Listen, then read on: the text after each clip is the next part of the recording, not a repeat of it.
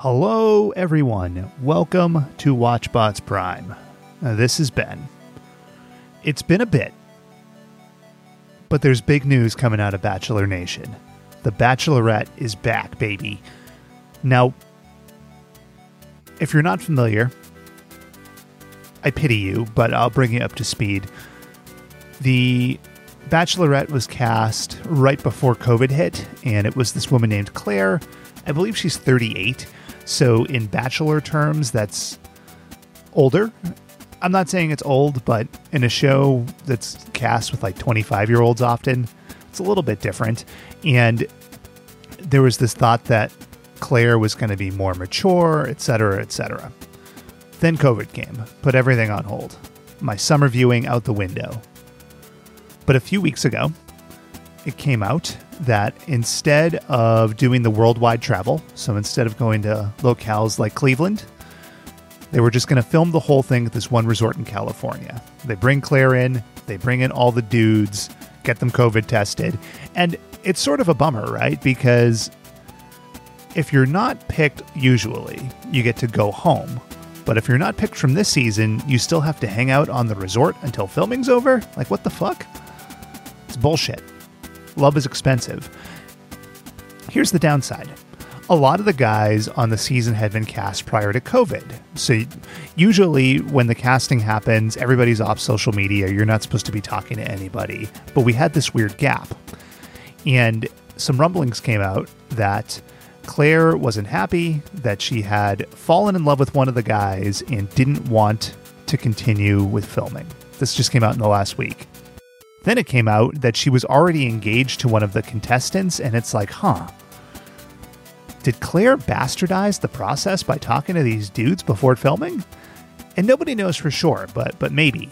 But now there's more mystery to it because a new bachelorette has been cast, a woman from one of the past seasons. She's there. Another one of the past bachelor contestants from last season is there in the bubble. She's quarantining, so it's like, what's going on? Only Bachelor Nation can create this kind of drama filming a show about like fake love during a quarantine. Like now we're switching leads. Everybody's still at this damn resort. It's interesting stuff.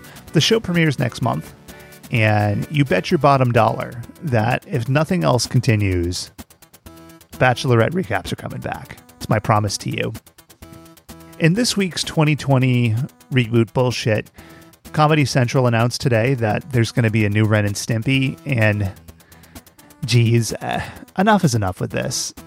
They are not bringing back the original creator, whose name escapes me, but he was incredibly problematic. And that's fine.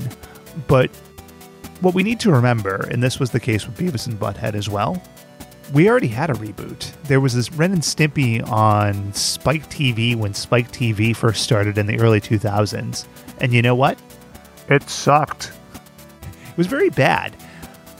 Ren and Stimpy is a show I think people remember quite fondly. I tried to watch a Ren and Stimpy a few months ago. Unwatchable. Just not funny in the least. And you might think that this is my lead in to say that this week we are watching Ren and Stimpy, but we're not. We're not that topical. But we are semi topical because in the past week on Netflix, a new Transformers show has come on Transformers War for Cybertron, and it's being split up into three parts. So part one is out, parts two and three are coming. And I thought, wouldn't it be fun to watch this new Transformers show and talk about it?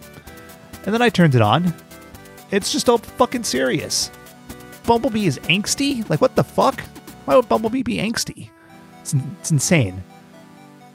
So instead, we're watching Generation 1 Transformers. We're watching the good shit.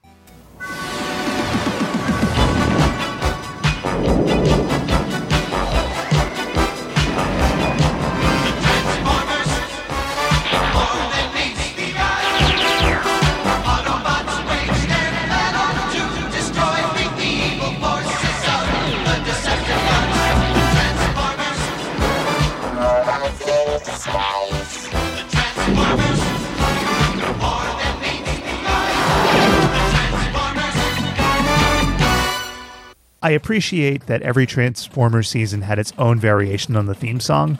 So this is that like epic dance club kind of mix. It's good shit.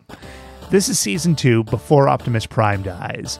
And little secret with original Transformers, a lot of it is batshit insane. The episode we're watching is The Girl Who Loved Powerglide. And if you don't know Powerglide, he is a cone headed airplane Autobot and it is really about a love story between him and a rich woman.